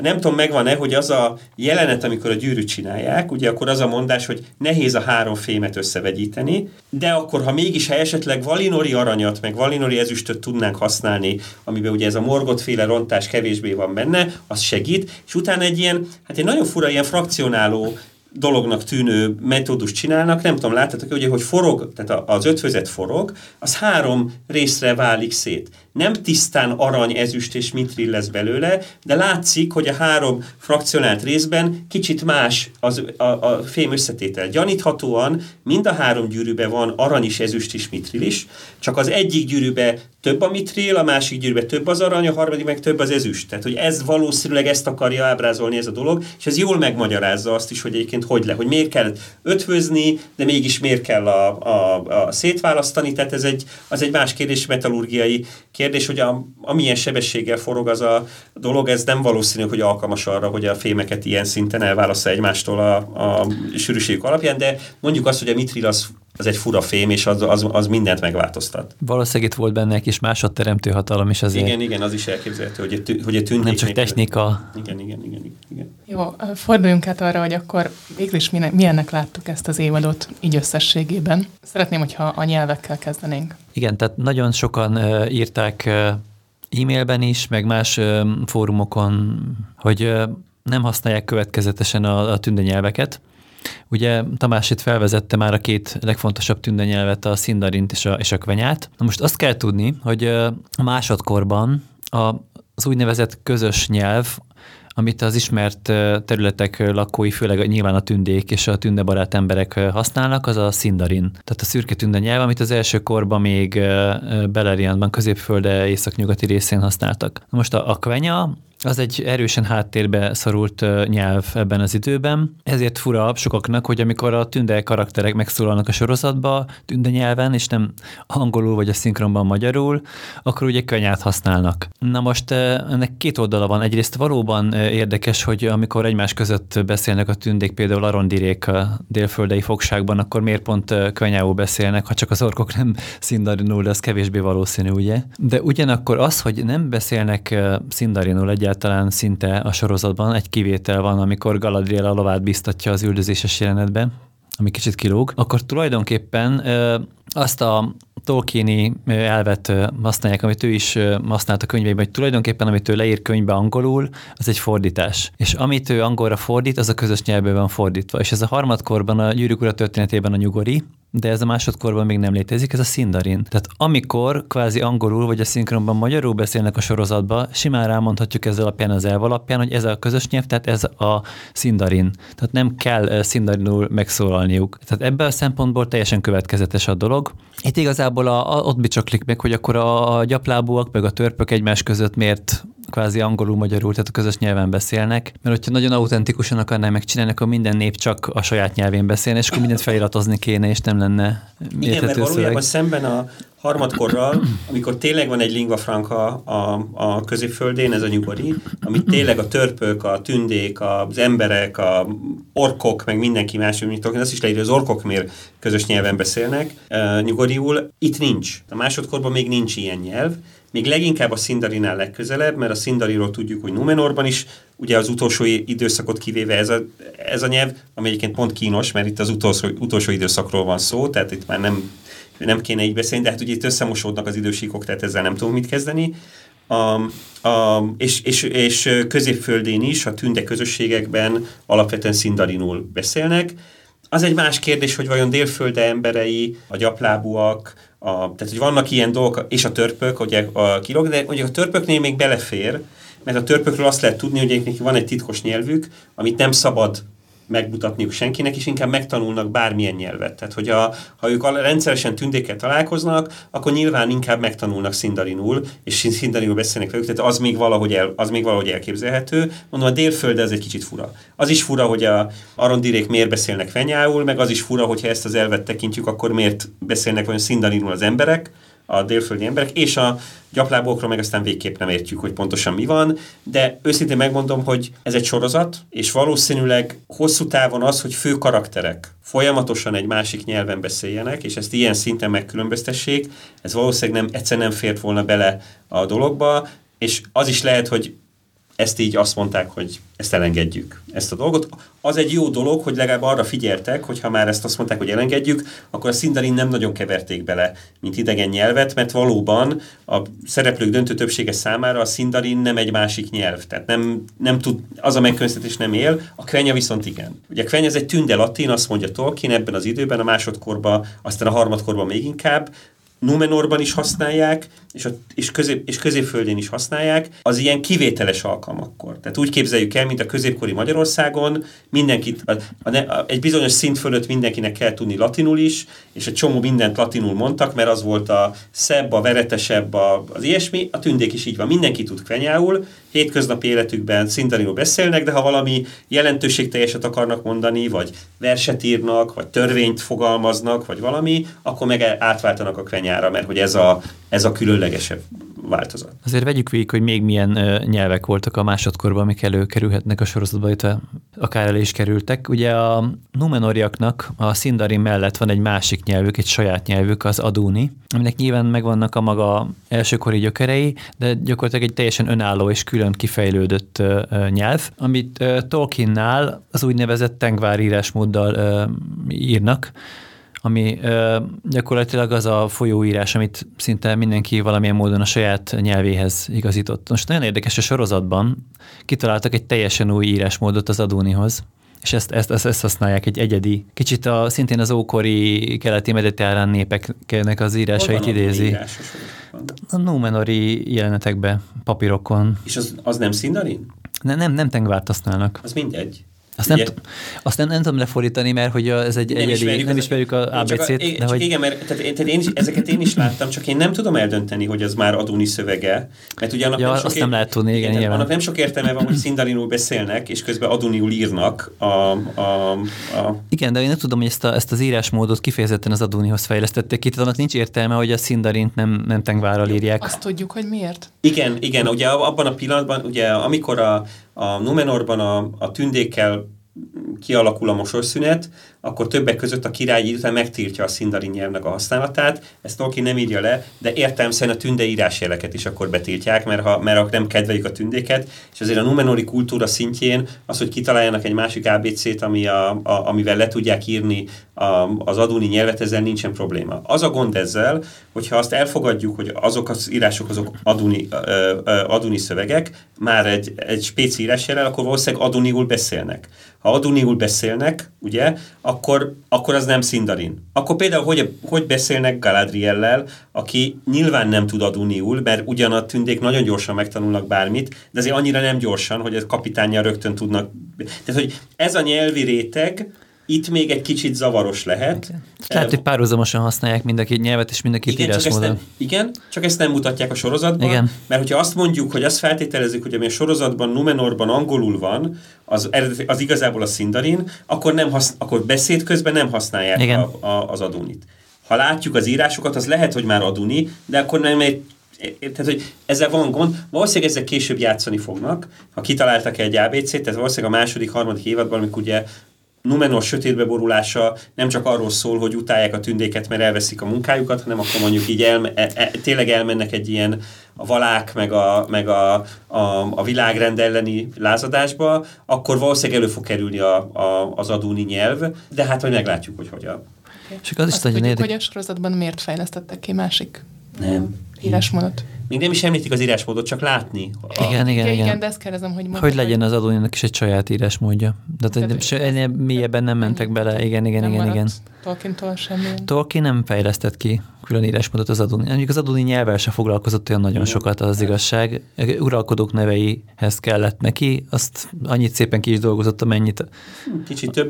Kicsit többet, igen. Van néhány szó, van egy minimális nyelvtan. Az adóni nyelv egyébként a Tolkien nyelvek közül azok közé tartozik, ami inkább ilyen ilyen sémi nyelvi hatásokat mutat, és egyébként hasonlít, vannak hasonló statusságok a törpök nyelvével, ami egyébként nem véletlen, mert amikor az aduni kialakult Tolkien nyelvtörténetében a anduin felső folyásánál még az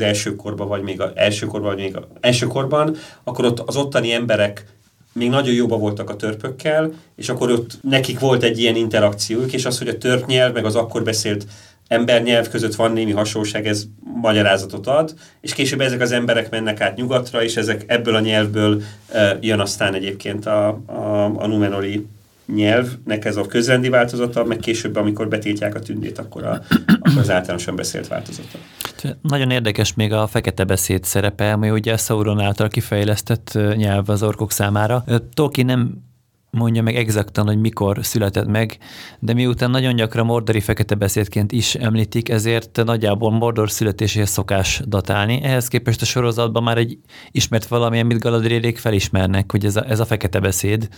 Tehát ezt is egy kicsit előbbre hozták. Igen, csak ugye már beszélünk róla, hogy ez a borzalmas betűanimáció, mivel egyszer csak átvált a Délfölde Mordorra az egyik epizódban, ugye azt tudjuk, hogy ez nem azt jelenti, hogy akkor lett Mordor, hanem azt jelenti, hogy akkor ismét Mordor lett. Ez egyszerű sorozatnéző számára ez nem derül ki. Igen, oké, csak azt mondom, hogy önmagában a kánonnal összefér az értelmezés, hogy amikor Sauron először volt itt, és még a régi Mordorban, tehát nem a mostani... Vagy Melkornak a... Vagy a Melkornak a Mordorában már... De úgy nem, azt tudjuk, hogy Sauron a fekete beszédet már akkor dolgozza ki, amikor Melkor már nincs. Mert ugye ez az ő kreálmánya, azért csinálja, hogy amikor neki kell már uralkodnia az orkokon, és ork haderőt kell vezetnie, akkor azt tudja támogatni. Belefér, hogy ez még mondjuk a másodkor elején már megcsinálja, aztán visszajön, tehát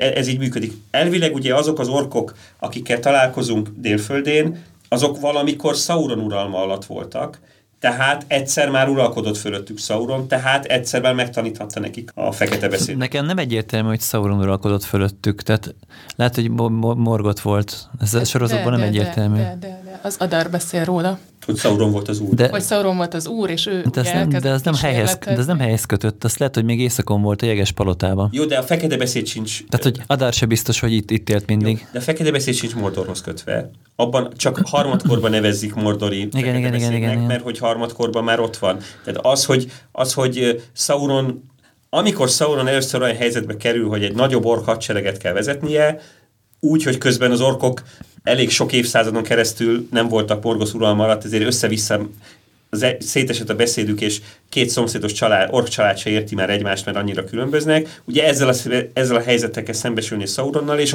akkor muszáj megcsinálnia ezt a dolgot. Úgyhogy simán lehet, hogy ez korábban. Ezt nem érzem igazán ellentmondásnak. Az uruk, az egyébként, amire ugye Adar hivatkozik, de hogy ez fekete beszéd. Az fekete beszéd, igen.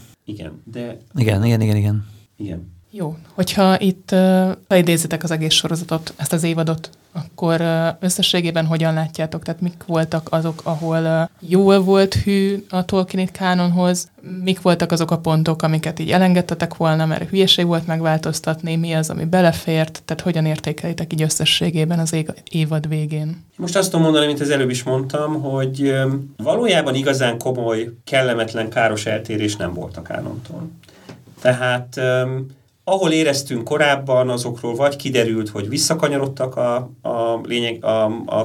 a kanonizált elméletekhez, vagy nem volt különösebb jelentősége. Tehát, hogy az látszik, hogy ahol elengedték a kánont, az jelen pillanatban nincs igazán, nem érinti a dolognak a lényegét. Tehát a kánonhűség tekintetében nálam ez a sorozat átment a teszten. Egyedül azt nem értem, hogy vannak olyan pontok, amikor ugyan egyáltalán nem lényeges pontokon eltérnek a kánontól, és minek? Tehát, hogy miért? Tehát, hogy nem látom azt a dramaturgiai jelentőségét, amiért eltértek. Mondjuk vannak, amiről kiderült, tehát például az, hogy a Galadriel tesója, az egy kicsit kiderült, bár továbbra is az a rész továbbra sem teljesen érthető, hogy miért kellett kihozni, hogy Sauronnal a másodkorban összecsapva hal meg, ugye, ami kiderült, miközben nyugodtan lehetett volna az elsőkori halált is valahogy belehozni, de mindesetre ezek nem fontosak. Tehát szerintem Tolkieni kánon szempontjából, ha ez a sorozat egyébként sorozatként jól működne, akkor ezzel nem igazán lenne nagy gond. Az eltérések nem, vagy kiderül, hogy nem is igazi eltérések, vagy találunk a kánonnak olyan szögletét, amivel megmagyarázhatók, vagy áttételesen belefér, vagy nem fontos. Tehát ugye ezeket én ezt érzem ebben. Nem tudom, Bálint mit gondol erről. Attól függ, mit tekintünk kánonnak, tehát a világ szabályszerűségeit, vagy a cselekményt, mert ugye a cselekményben azért... Igen, de azok fontosak. Tehát ugye, ugye az a nagy kérdés, hogy a világ szabályszerűségeiben is, meg a konkrét cselekményekben is, most ki fog derülni esetleg, hogy a 3 gyűrűt előbb kovácsolják, mint a 16-ot? Oké. Ezzel eltértünk a kánonnak a cselekményétől. Ha az a történeti mondanivaló megmarad, és úgy tűnik megmarad, hogy a 3 gyűrűbe konkrétan Sauron nem vesz részt annak a készítésében, akkor olyan nagy jelentősége nincs egyébként a sztori szempontjából. Ha kiderül, hogy valami idióta dimenzió kapunk keresztül jutnának el Valinorba, miközben tudjuk, hogy a másodkorban ilyen nincs szükség, ez eltérés a kánontól, de nincs jelentősége. Tehát, hogy a cselekmény fő szempontjából olyan nagyon nem működik. Hogy amikor felmerül az a dolog, hogy a tündéknek ez az elhalványodása, ez egy ilyen egy éven belül fenyegető veszély, akkor ez kínos, nagyon kínos. Valószínűleg ez egyébként a legkínosabb pillanat legalábbis eddig a sztoriban, még feltéve, hogy igaz, de valójában a sztori tényleges szempontjából nincs befolyása, mert ugye amikor megérnek a gyűrűk, akkor ez úgyis elmúlik ez a hatás, tehát ez nem, ennek itt nincs különösebb jelentősége. Sokat mondó, hogy a showrunnerek is azt ígérik, hogy a második évadban már tényleg érdemben foglalkoznak a Tolkien által kitalált fő plotszálakkal, mert ezek szerint ők is látják, hogy az elsőben nem ezzel foglalkoztak. Ugye itt a legnagyobb probléma szerintem az, és ennek van némi köze a kánoni hűséghez, de valójában egy kicsit túlmutat rajta, hogy az utolsó epizóddal megérkeztünk a Tolkieni világba. Tehát az utolsó epizódban, különösen az utolsó epizódnak ugye a zárójelentében mindig visszahozom, hogy Numenor nagyon jó, Farazon zseniális karakter, tehát hogy ott a Numenori részben is megérkeztünk oda, ahova vártuk, hogy megérkezzünk, és a Celebrimborék is végre összehoztak legalább 3 gyűrűt a 20-ból, és akkor ezzel megérkeztünk ebbe a dologba. Az az érthetetlen, hogy miközben 7 epizódon keresztül teljesen értelmetlen, nagyon sok esetben dramaturgiailag teljesen indokolatlan mellékszálakon haladunk felé, amikor elérünk a lényeges dolgokhoz, akkor azok meg egy epizódba össze vannak sűrítve, feleslegesen. Hát ezt, ha megteszik azt, hogy az utolsó epizód cselekményét széthúzzák mondjuk 3 vagy 4 epizódra, és az első 7 epizódnak a cselekményét meg összetömörítik 4 vagy 5 epizódra, akkor ez valószínűleg egy jól működő, sokkal jobban működő dramaturgia lett volna. Egyetértek. Teljesen egyetértek, és azt fogalmazódott meg bennem itt az utolsó résznél, hogy olyan, minthogyha azokat a részeket, amiket Tolkien írt és előre kitalált, azokat így összecsapják és összesűrítik, igen. Amit ők találtak ki, abból megcsinálnak rétes tészta. Igen. És ez borzalmas aránytalanság, és ha tudtak... Tolkien jobb drámákat ír, az a helyzet. Ez a lényeg. Tehát, mi is erről beszéltünk, hogy miért nem működik jól dramaturgiailag az első 7 rész. Hát mert nem Tolkient használják. Jó, de hát azért vannak jó forgatókönyvírók Hollywoodban, de hát... Nem ezen dolgoznak. Vagy nem ezen dolgoztak, vagy még ők sem annyira jók, mint Tolkien, nem tudom. De tehát, hogy az a lényeg, hogy az első 7 epizód dramaturgiailag nem működik. Az egész sorozattal nekem az a véleményem, egyébként, tehát én nagyon várom a második évadot, tehát engem egyébként beszippantott a sorozat, azzal együtt, hogy borzalmasan haragszom rájuk, hogy ennyire elszúrták a dramaturgiát, és bizonyos pillanatokban tényleg a nézhetőség határán mocorog a dolog, amit csak az ment meg, hogy van egy csomó nagyon jó része, hogy azért mégiscsak a Tolkieni kánont azért idehozzák, a Tolkieni karakterek felbukkannak, a Tolkieni koncepciók jól működnek. Van pár jó casting. Igen, a látvány jó, van néhány jó karakter, tehát hogy az egész sorozat ilyen szélsőséges. A nagyon jó részek és a nagyon slendrián hitvány módon megcsinált részeknek a keveréke, és ez így nem volt. Nagyon hosszasan beszélgettünk az előző adásban, úgyhogy...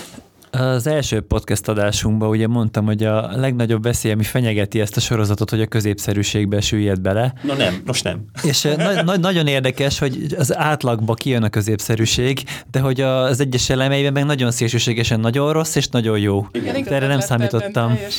Az átlagot nézzük, akkor középszerű, de nem. A proféta szólt belőled. Igen, de engem is meglepett a megvalósítás. Jó.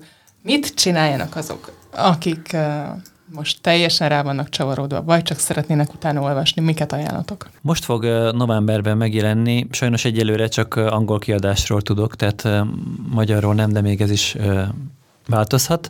A The Fall of Numenor, tehát a Numenor bukása című könyv. Brian Sibley szerkesztette, aki egy író, dramaturg tulajdonképpen, de Tolkiennel már sokat foglalkozott. Az utóbbi években inkább a Peter Jackson féle filmeknek a filmkönyvei fűződnek az ő nevéhez, és ő szerkesztette össze a másodkornak a történelmét a Gyűrűk ura függelékében lévő kronológiai sorrend alapján, tehát új írás nem fog tartalmazni egyáltalán Tolkientől a másodkorban, de minden, ami megjelent a másodkorról már Tolkientól, azt most szépen összeszerkesztve időrendbe megkapjuk.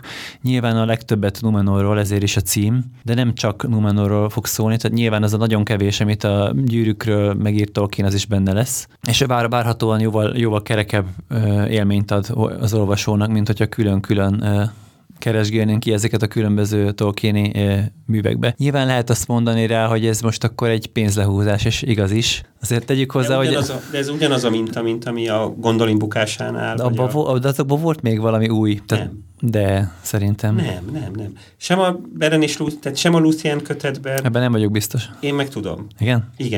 Látod, hogy a Beren és Lúthien kötetet még szerkesztettem, a Gondolin kötetben csak átnéztem, nem. Az a Home kötetekből, meg más forrásokból összeszedett, máshol már megjelent dolog. Egyetlen sornyi újdonság nincs benne. Csak és kizárólag a Húrin gyermekei az, amelyiknek valamilyen értelemben, de egyébként abba sincs új sor, csak abba, ugye az legalább annyit megtettek, hogy a különböző részekben, írás részletekben megjelenő dolgokat, azt összeollozták, Christopher összeollozta egy történetté. A Gondolinos sztoriban, meg a Beren és Lúthien kötetben, ahol még ezt se tették meg, ugyanabban a formában, ahogy a Home különböző köteteiben benne vannak ezek az írásváltozatokat, egy-egybe áttették oda. Semmi, az egy kivonat. Akkor ez egy ehhez hasonló dolog lesz valószínűleg. Sauron kötet van? Nincs. Mit olvasson az olyan, mint én, aki most Sauronra varázslattam van? Aki be akarja érinteni a sötétséget?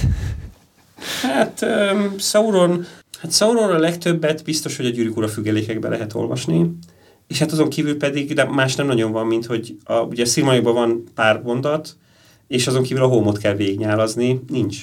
Hát lehet, hogy mi a Home azoknak, akik nem tudják? A Középfölde históriájos sorozat, hogy ez Magyarországon is most már előre haladott állapotban van. Ez ugye a 80-as, 90-es években jelent meg angolul. Ez egy olyan sorozat, amelyikben Tolkiennak a könyves formába, vagy regény, vagy kiadható könyv formába soha meg nem fogalmazott, és korábban meg nem jelent írás részletei vannak beletéve, beleértve ugye a két legfontosabb szöveg van benne, a Silmarillokhoz kapcsolódó különböző szövegváltozatok vannak benne, meg a Gyűrűk urához kapcsolódó különböző szövegváltozatok vannak benne. Nagyobb részt egyébként a Silmarillok, és egy kisebb részt a Gyűrűk ura, meg azok a szövegek, amelyek valamilyen módon nem voltak a Silmarillok részének számva, vagy a Gyűrűk urának részének számva, de Tolkien megírta őket leginkább saját magának, hogy egy ilyen támpontot vagy segítséget adjon a főművek kialakításához, azok is ebbe vannak. Tehát ugye az volt az elv, hogy minden olyan írás belekerül a Középfölde históriájába, ami nem jelent meg korábban, tehát nem volt benne a Gyűrűk urába, a Silmarillokba és az elveszett mesék, nem, a befejezetlen regékbe, és nem nyelvészeti jellegű, mert a nyelvészeti írások azok külön szekciót kaptak, azokat egy külön gyűjteményben őrzik, és azt más formában publikálják. Tehát elméletileg a Középfölde históriája az lezárta a Tolkieni középföldet értelme vett történeteket. Nincs olyan Tolkieni szöveg középföldről, ami azelőtt ne jelent volna, vagy a Középfölde históriában ne jelent volna. A Nature of Middle-earthben azért vannak olyan írások, amik hozzátesznek, de nem új történeteket. Tehát, hogy Sauronnak a hátteréről abból se tudunk még sokkal többet. Viszont arra van esély, hogy ebbe a Fall of Numenorba, ebbe Sauron is, hiszen ebben a sztoriban, magában például Numenor bukással kapcsán is, hogy Sauronnak komoly szerepe van, tehát amikor a másodkorról egy összefoglalót adnak, akkor valószínűleg Sauronról is nagyon sok szó esik, a harmadkori ténykedéseiről nem. De arra meg ugye ott van egy 3 kötetes, viszonylag ismert kiadvány. Fall of Numenort is Ellenlin fogja majd illusztrálni, úgyhogy a szokásos gyönyörű képi világát, azt megint új festményeket fest hozzá, megint élvezhetjük. Ez egy jó végszó volt. Köszönöm szépen. Nagyon örülök, hogy megcsináltuk ezt a sorozatot. Tök jó, hogy eljöttetek, és remélem, hogy ti is élveztétek a beszélgetéseket, ahogyan remélem, hogy ti is élveztétek ezeket, kedves hallgatóink. Amit még elmondanék, hogy jön még egy Tolkien Akadémia epizód kedden, és ennek majd a linkjét megtaláljátok a Magyar Tolkien Társaságnak a Facebook oldalán, illetve mi a Könyves Magazintól feltesszük majd ezeket a beszélgetéseket a YouTube-ra. Aztán meglátjuk, hogy hogy lesz a későbbiekben. Addig elmegyünk Sauronról olvasgatni. Na Márié, vigyázzatok magatokra, és hallgassátok a Könyves Magazin többi podcastjét is. Sziasztok! Sziasztok!